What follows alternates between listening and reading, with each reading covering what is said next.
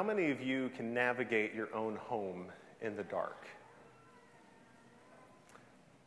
A few of you. Well, I'm impressed because I struggle. Um, you know, it's probably a little different for folks in the age of cell phones. You got that little light that you can take with you everywhere. But, uh, I, you know, it's something that uh, I don't do very well. I wake up earlier than the rest of my family by a couple hours each morning. And it's a matter of habit and maybe physiology as well. I just wake up early. Uh, but there's many times that I will stumble through the dark to make my way to start my day. And there was one time recently, it can be even worse if you're in an unfamiliar place, because we were camping. Of course, we had bags of things with different things in them. And there I am, awake, laying there, and I'm ready to start my day. And I realize that if I turn on any lights, that's going to wake everyone up. So, so I'm like, okay, what can I find to get the day started? And you know, you're feeling around in the dark and you cannot find a thing in the darkness. And certainly that imagery uh, is used in Scripture, right? The imagery of, even in, in literature uh, in general, but also in poetic sections of Scripture, of darkness and blindness. It, it evokes a lack of certainty, a lack of knowing the right way to go, moral blindness.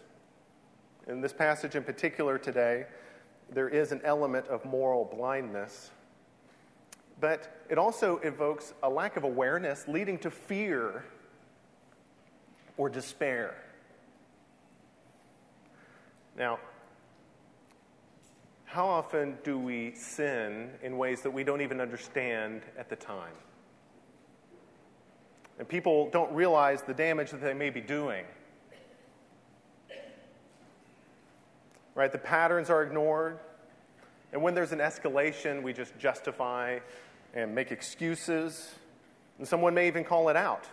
But they will, you know, we'll just move along until it gets really bad.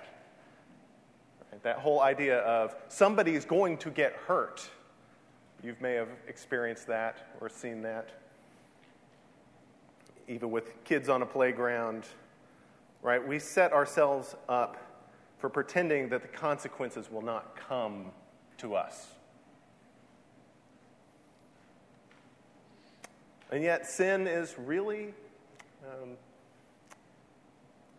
can be subtle, it can be manipulative, it can go unnoticed even in our own hearts, our own minds. Right? James says, you know, you desire and you don't have, so you murder. You covet and you cannot obtain, so you fight and you quarrel. So one thing that you want, one desire leads to another sin.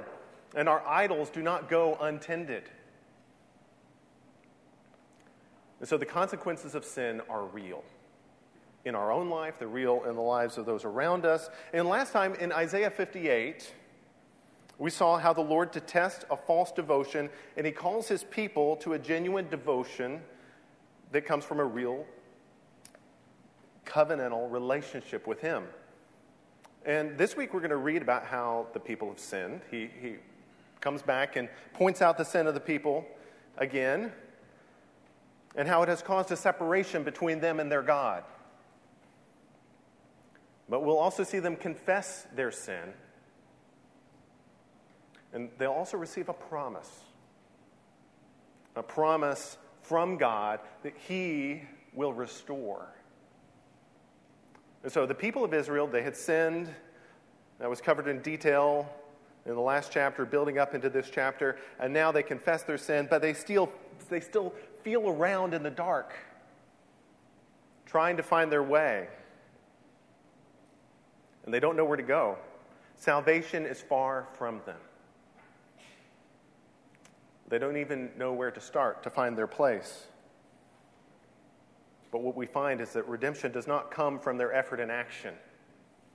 Right? In context, from the previous chapter, redemption does not come from the intensity of their prayers or their fasting. The Lord Himself provides a Redeemer for His people. And so redemption comes from the Lord. So, what we're going to see this week is that they're condemned for their sin in the first eight verses. And then we're going to see that they confess their sin in the middle section. And then in the last section, God redeems and restores. So let's start at the beginning of chapter 59. The people are condemned for their sin. You could read along with me in your Pew Bibles, that's page 618. Isaiah 59. Behold, the Lord's hand is not shortened that he cannot save, or his ear dull that he cannot hear. But your iniquities have made a separation between you and your God, and your sins have hidden his face from you, so that he does not hear. For your hands have are defiled with blood, and your fingers with iniquity. Your lips have spoken lies. Your tongue mutters wickedness. No one enters suit justly, and no one goes to law honestly. They rely on empty pleas, they speak lies, they conceive mischief, and give birth to iniquity. They hatch adder's eggs, they weave the spider's web. He who has eats their eggs dies, and from one that is crushed, a viper is hatched. Their webs will not serve as clothing men will not cover themselves with what they make. Their works are works of iniquity, and the deeds of violence are in their hands. Their feet run to evil, and they are swift to shed innocent blood. Their thoughts are thoughts of iniquity, desolation, and destruction are in their highways, and the way of peace they do not know. And there is no justice in their paths and they have made their roads crooked, and no one treads on them knows peace. Therefore, justice is far from us.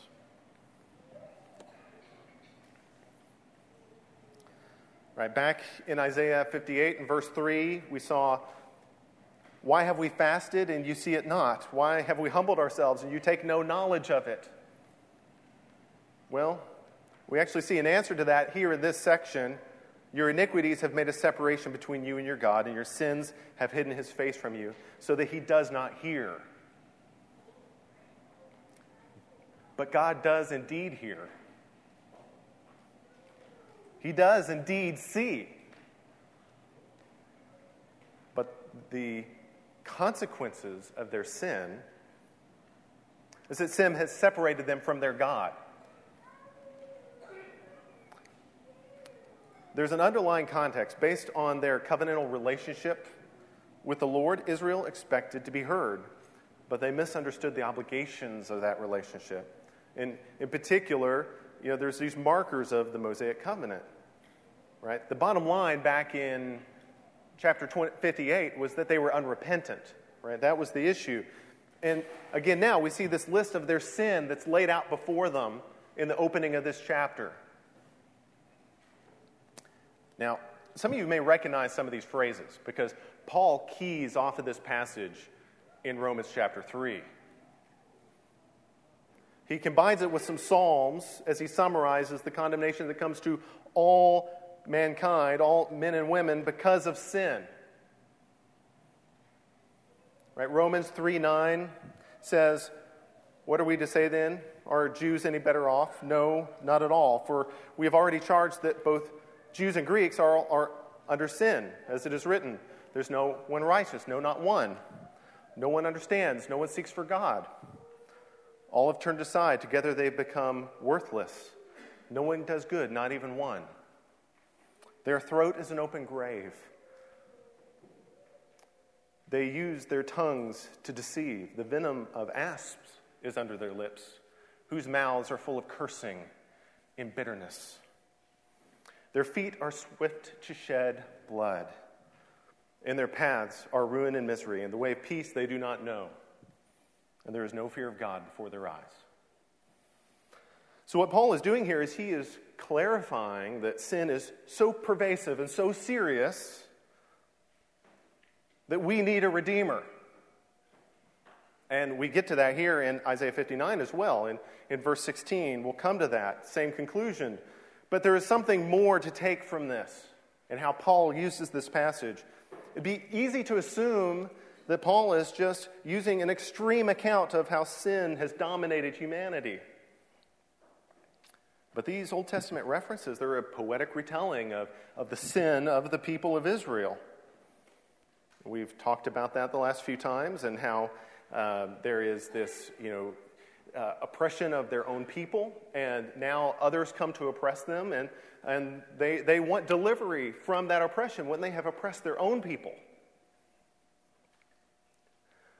What we need to take from this is the sinfulness of sin. We too often think of sin as a minor offense. This is about more than shedding blood. Right? Your lips have spoken lies. Your tongue has muttered wickedness. No one enters suit justly. No one goes to law honestly. They rely on empty pleas. They speak lies. They conceive mischief and give birth to iniquity. They speak lies.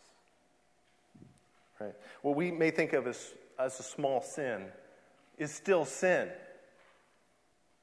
And some people become so convinced of their own lies that they don't see them as the offense against the Lord that they are. Lies and shedding blood come from the same heart. And that is what Jesus was getting at in the Gospels, right? In the Sermon on the Mount. And that same heart produces anger, will produce murder. James points out the same contradiction that good and evil would come from the same mouth, from the same tongue. Right? These sins of oppression of their own people might be considered by the world as unkind or lacking heart, harsh. And some in our own society would justify similar actions as necessary or even just. We ignore our sin, and then, if we're made aware of it, we rationalize it. We explain it away. We build a culture where it's acceptable, and we find reasons to say that it's not actually sin at all. Israel did it, and we do it. So we minimize our sin in our own minds. And when others call us out on it, we deflect and we self justify. We hide our sin to avoid being called out. That's what we do naturally, but sin kills. And Isaiah 59 testifies Your iniquities have made a separation between you and your God. Your sins have hidden his face from you so that he does not hear. Paul goes on in, in Romans 3. Now we know that whatever the law says, it says to those who are under the law, so that every mouth may be closed and all may become accountable to God. For by the works of the law, no human being will be justified in his sight, for through the law comes the knowledge of sin. Right? But people reply, I'm not that bad. It's just a small thing. We, we call it a minor offense, but what does God call it? Paul, further on in Romans 7, says, So that through the commandment, sin might become utterly sinful. John Owen famously said, Be killing sin or be killing you. It's destructive in our lives. It's destructive in the lives of those around us. And this is not just some extreme list of sins, it's a retelling of how sin in general is indeed utterly sinful. And so understand the weight and gravity of your sin. Recognize it. Right? Recognize the effects of it in your life and how it impacts your relationship with God. And it destroys us. Be sensitive to that. There's a lot of talk here about the tongue. Right? Your lips have spoken lies, your tongue mutters wickedness. Right? The idols of the heart pour forth in our speech and action. It reveals who we really are. Their thoughts are thoughts of iniquity. The way of peace they do not know. And so our thoughts drive our tongue. James knows this. With the tongue we bless the Lord and Father, and with it we curse people who are made in the likeness of God. From the same mouth come both uh, blessing and cursing. My brothers, these things ought not to be so. Does a spring pour forth from the same opening both fresh and salt water?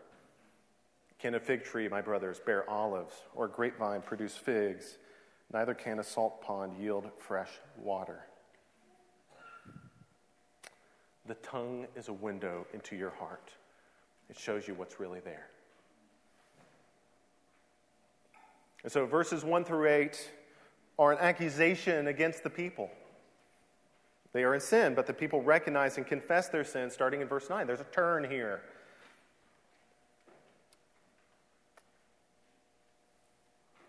Therefore, justice is far from us, and righteousness does not overtake us. We hope for light, and behold, darkness, and for brightness, but we walk in gloom. There's a lament, but notice that they, there's a shift from they to us. That first person recognition that it is our sin. This is the first step towards repentance. Right? We recognize that we are in sin and in a darkness, we want righteousness and justice, but it is far away from us. And the consequences of our sin become clear in front of our eyes. Therefore, justice is far from us. In verse 10, we grope for the wall like the blind. We grope like those who have no eyes. We stumble at noon as in the twilight among those in full vigor. We are like dead men. We all growl like bears. We moan and moan like doves. We, we hope for justice, but there's none. For salvation, but it is far from us. So they're confused grope around like the blind. Some equate this with moral confusion, which may very well be the case. Is they're given over to their sin, they've become morally corrupt. And they don't even know where to look to find their way out. They look in all the wrong places. They're lost, misdirected, confused, and they even as they're confessing their sin, there's confusion. Verse 12. For our transgressions are multiplied before you, and our sins testify against us. For our transgressions are with us, and we know our iniquities. Again, they repeat that they want justice. They look for salvation, but it's far away. And now they recognize that they have transgressed. Their sins do testify against them. In verse 13, transgressing and denying the Lord and turning back from following our God speaking oppression and revolt, conceiving and uttering from the heart lying words. Justice is turned back, and righteousness stands far away. So, and now their understanding becomes even more clear. They're guilty of what the Lord had charged them with. They admit their lying words. And they denied the Lord, they did not follow their God, and they lied from the heart. And now they see it. And yet they stumble in darkness, recognizing your sin alone is not the full orb of repentance. It's just the recognition of your sin. It's that first step. It's just realizing what you've done. And now we see where this has brought them in verses 14 and 15. Justice is turned back, and righteousness stands far away. For truth has stumbled in the public squares, and uprightness cannot enter. Truth is lacking, and he who departs from evil makes himself a prey. Right? The consequences of their sin, there's a recognition that the situation has gotten to the point where there is no truth, and they lament this. Right? They lament their own corruption that has come to their whole society. So, how do we need to respond to this? How should they respond? Right. First, we need to be people who seek repentance. Do we reflect on what we need to change in our lives? Are we willing to make those changes? Right? And we know our iniquities, transgressing and denying the Lord and turning back from following our God. Right? So that first step is reflection, recognizing the situation and how we've contributed to that and considering God's ways and what He expects from us. Another thing we need to consider is that we need to be people of truth. Right? Truth was lacking here. Uh, think of what a contrast this would be in our world. People frequently and clearly misrepresent others in our own society today. Why? Right? I, I, just am reminded of customer service situations or even just seeing somebody in a store, and there's almost an assumption that the other person's going to be lying to you. Right? Don't let your, your, your position take precedence over truth. Even when somebody is on the other side and they make a good point, I often hear people say, ah, What's their motivation? There must be some ulterior motive, even if, if I agree with them. We assume evil intent. But we need to be people who seek truth first and foremost. We also need to be people who seek righteousness over expediency. Right? Too often we accept unrighteousness if it gets us what we want. That, in a sense, had been their problem. That was one of the issues with their sin. But we need to have a higher standard than that. I've often heard people say that we can accept it if we win.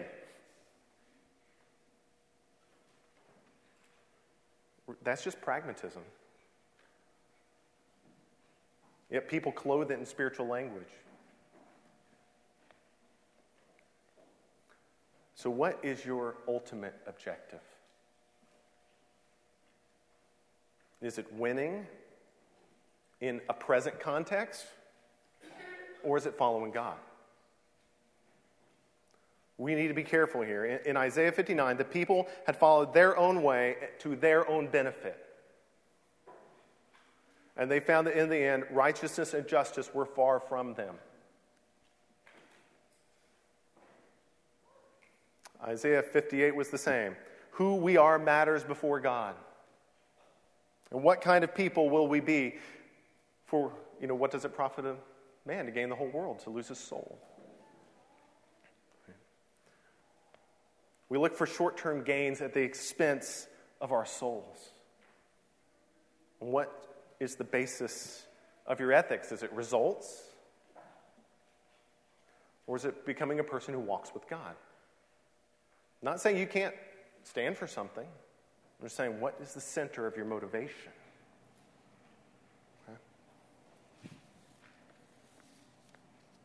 We grope for the walls like the blind. We grope like those who have no eyes. Justice is far from us, and righteousness does not overtake us. Right? Repentance from the heart sees our sin, detests what we've become, turns to the Lord for help, knowing that there's nowhere else where we can turn. So we need to seek that kind of repentance in our own lives, and we need to be people of truth. We need to be people who seek righteousness. But these will not come unless we see our sin as a personal offense against God. We need to see our sin for what it is. So, confession and repentance are about reconciliation, and they don't make much sense until we see the situation clearly.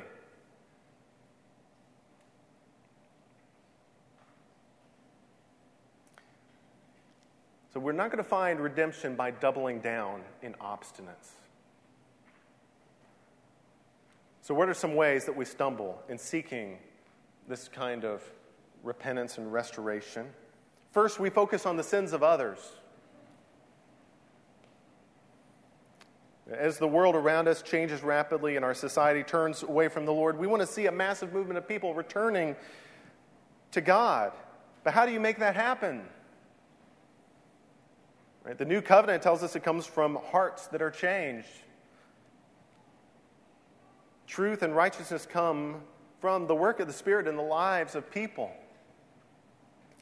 But there's this tendency to cut to the end. Right? We want to win. What happens when our focus is on winning at all costs? We justify sin so that our side can win. We look past our own sins and we focus sharply on the sins of others. It means that we lose sight of who we become and we lose sight of the gospel. So you can't control the sins of others. You can lament, you can hold a higher standard for yourself, but that means actually dealing honestly with your own sin. Focus on what you can control. Recognize your sin as a personal offense against the Lord who created you.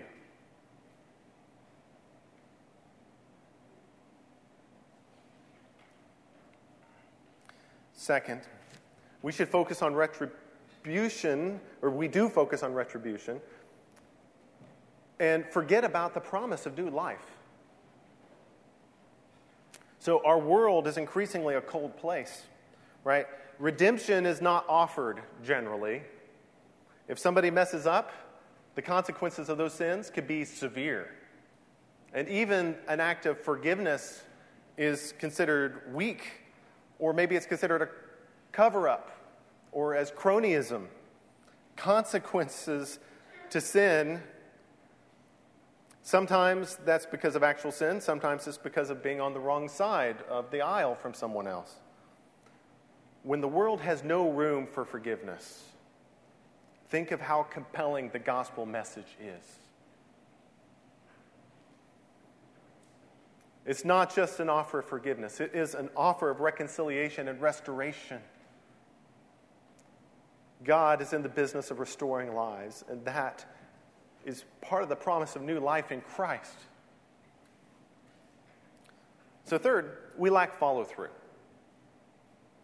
Right? We actually see three scopes of reconciliation in Scripture. There's a judicial or positional aspect. We often talk about justification before God. There's also this experiential aspect of new life in Christ, what we sometimes refer to as sanctification. And there's also this future aspect of restoration and redemption that will come. God does not leave the task undone. He doesn't do one without the other. Salvation is a complete whole. And God will complete what He started. So, what is wrong will be made right we should see salvation in a holistic way. So, if we're going to hold out hope before a dying world, let's make sure that we're people of hope, changed by the work of the Spirit, being molded into the image of Christ. So, let's, let's close out this chapter from Isaiah, starting in verse 16.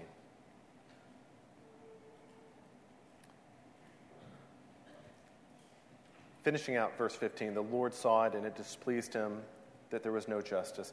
He saw that there was no man and wondered that there was no one to intercede. Then his own arm brought him salvation, and his righteousness upheld him. He put on righteousness as a breastplate, and a helmet of salvation on his head. He put on garments of vengeance for clothing, and wrapped himself in zeal as a cloak. I'm sure many of you are familiar with the full armor of God from Ephesians chapter 6, verses 10 through 20. What is striking about this passage here?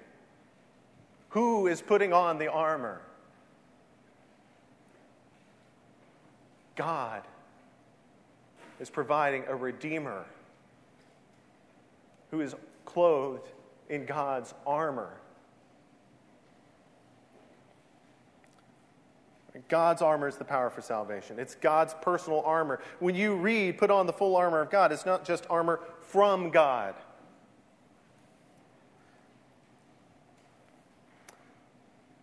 It's, your, it's his personal armor that you're putting on. That's the application that Paul's making in Ephesians 6. Right? So Ephesians says, Be strong in the Lord and in the strength of his might. Right? It's not just about finding strength in the Lord, it's recognizing that the Lord himself is our strength. The Lord is our Redeemer. He is the one who defends us and fights for us and will bring salvation. And because of that, we can have confidence when we are met with trials in this world.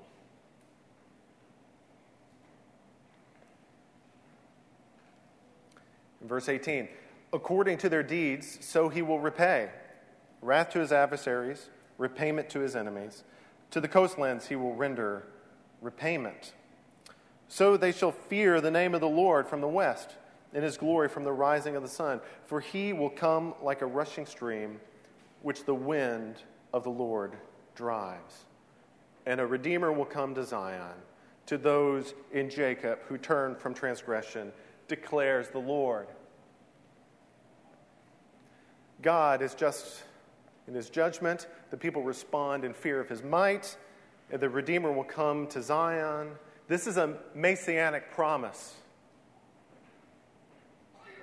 And then, verse 21 And as for me, this is my covenant with them, says the Lord. My spirit that is upon you, and my words that I have put in your mouth, shall not depart out of your mouth, or out of the mouth of your offspring, or out of the mouth of your children's offspring, says the Lord, from this time forth and forevermore.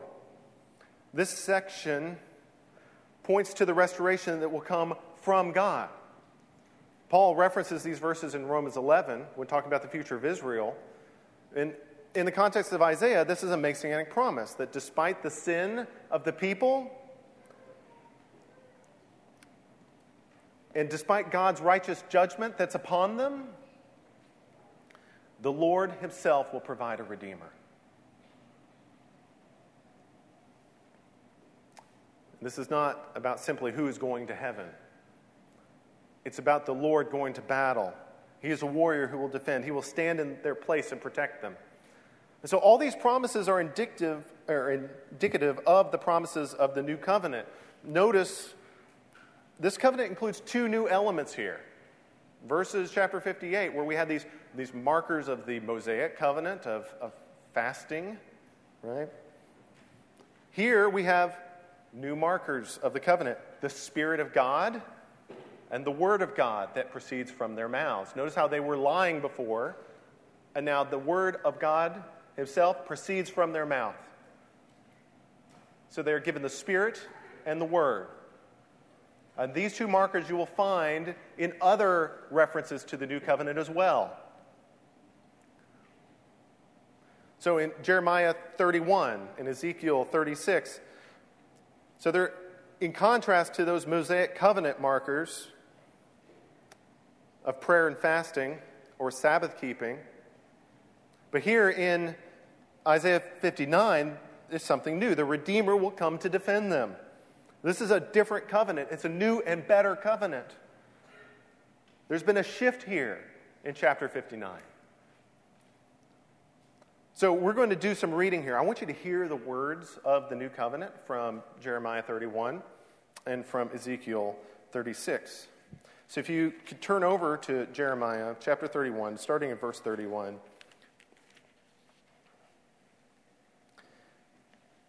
Behold, the days are coming, declares the Lord, when I will make a new covenant with the house of Israel and with the house of Judah, not like the covenant I made with their fathers on the day when I took them by the hand to bring them out of the land of Egypt, my covenant that they broke, though I was their husband, declares the Lord. But this is the covenant that I will make with the house of Israel after those days, declares the Lord. I will put my law within them, and I will write it on their hearts. And it will be, I will be their God, and they shall be my people. And no longer shall each one teach his neighbor and each his brother, saying, Know the Lord, for they all will know me from the least of them to the greatest, declares the Lord. For I will forgive their iniquities, and I will remember their sin no more. So, again, you have these two markers of the new covenant this new hearts, which you, you may relate to the Spirit coming. And then you have the, the precepts or the law of the Lord that's fulfilled in their lives, which is related to that word, the word that proceeds from their mouth. Let's go look at uh, also, one other point is just that uh, Jeremiah 31 is applied to the church in Hebrews 8. Let's go look at Ezekiel chapter 36,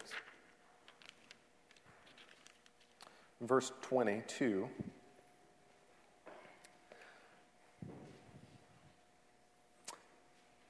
Therefore, say to the house of Israel, Thus says the Lord God It's not for your sake, O house of Israel, that I am about to act, but for the sake of my holy name which you have profaned among the nations to which you came, and I will vindicate the holiness of my great name, which has been profaned among the nations. and which you have profaned among them. And the nations will know that I am the Lord, declares the Lord God, when through you I vindicate my holiness before their eyes. I will take you from the nations and gather you from all the countries and bring you into your own land. I will sprinkle clean water on you, and you shall be clean from all your uncleanliness and from all your idols. I will cleanse you, and I will give you a new heart and a new spirit, and I will put within you. I will remove the heart of stone from your flesh and give you a heart of flesh. And I will put my spirit within you and cause you to walk in my statutes. And be careful to obey my rules. You shall dwell in the land that I give you to your, of your fathers, and you shall be my people, and I will be your God, and I will deliver you from all uncleanliness. Okay. I'll read a little more. And I will summon the grain and make it abundantly so that there's no famine upon you. And I will make the fruit of the tree and the increase of the field abundant, that you may never again suffer disgrace the famine among your nations. Then you will remember your evil ways and your deeds that were not good, and you will loathe yourself for your iniquities and your abominations. It's not for your sake that I will act, declares the Lord. Let that be known to you. Be ashamed and confounded of your ways, O house of Israel. So here in Ezekiel, we have this heart of stone replaced by a heart of flesh by the Spirit. Again, a marker of the New Testament. Will be placed within the people, and he will redeem them for his own glory. There's also his statutes that they will fulfill from the heart. So, in all three passages, Isaiah 59, Jeremiah 31, Ezekiel 36, we see this offering of a new covenant. And God is the one doing the work. God accomplishes this through the Messiah,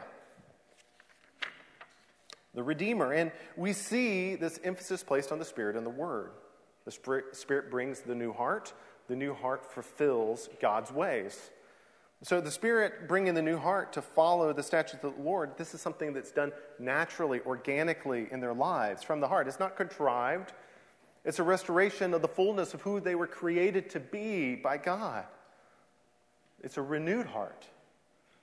And so, the Word is the statutes of the Lord. And in the New Testament, we, we may call this related to the law of Christ, but this fulfilling of the will of God is a new people created for His glory Right? He says, I will vindicate my, the holiness of my great name. It's not for your sake that I will act, declares the Lord. So the Spirit is a means to bring about these changed hearts, and the Word is the rule of God for their lives, and the result is a people who follow God's rule from the heart. The rules are not these boundaries to stay within. Instead, they point straight at the center of God's will for their lives and who they are called to be as God's people. So, covenantal relationship is established, but it's a new covenant by the Spirit and the Word. And we also see that God redeems by the work of the Messiah, Redeemer. In the midst of spiritual blindness, they confess their sin, yet they are still blind. God brings a Redeemer who establishes this new covenant. So, in light of this, you, you could just look at some New Testament passages. For instance, from 2 Corinthians chapter 3.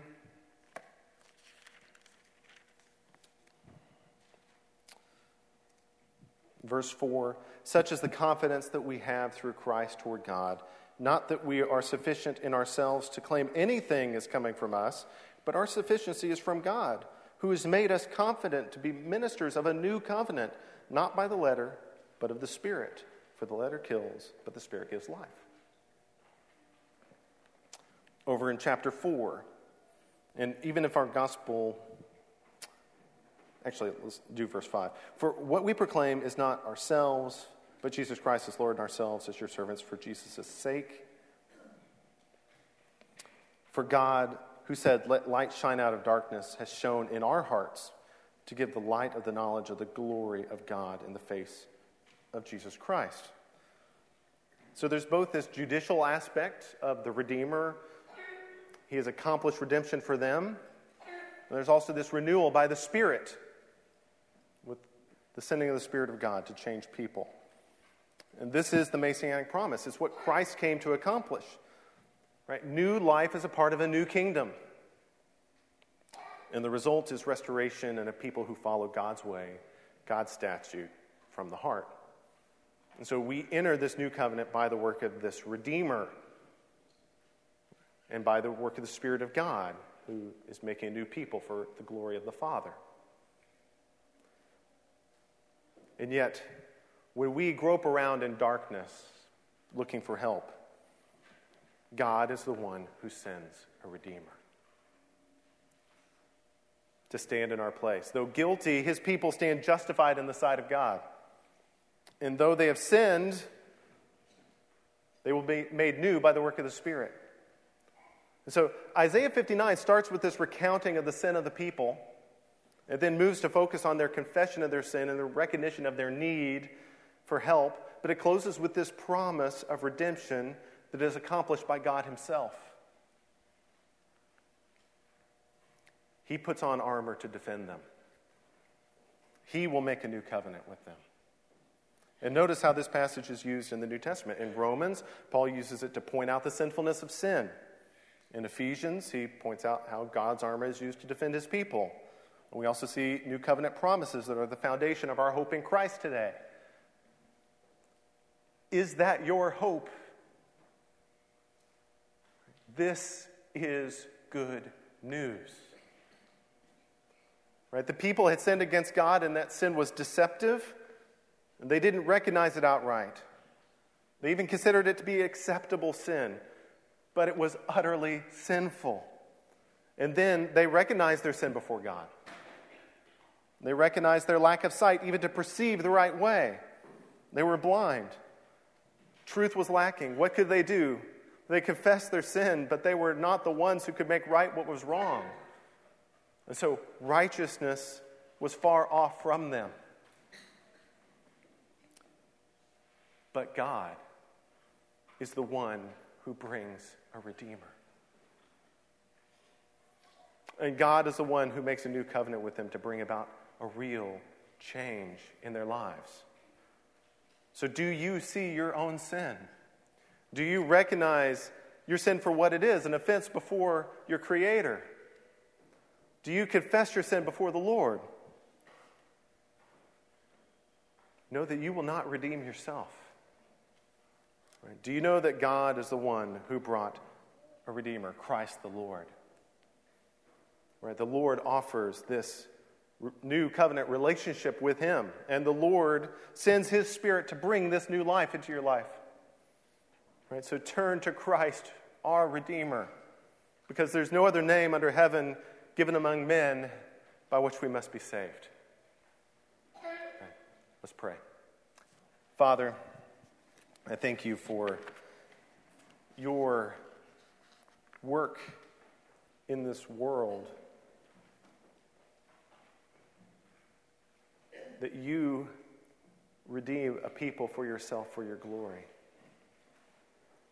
And Lord, help us to recognize and to see our own state, our own need, and help us to turn to you knowing that you are our only hope in life and death. It's in Christ's name I pray. Amen.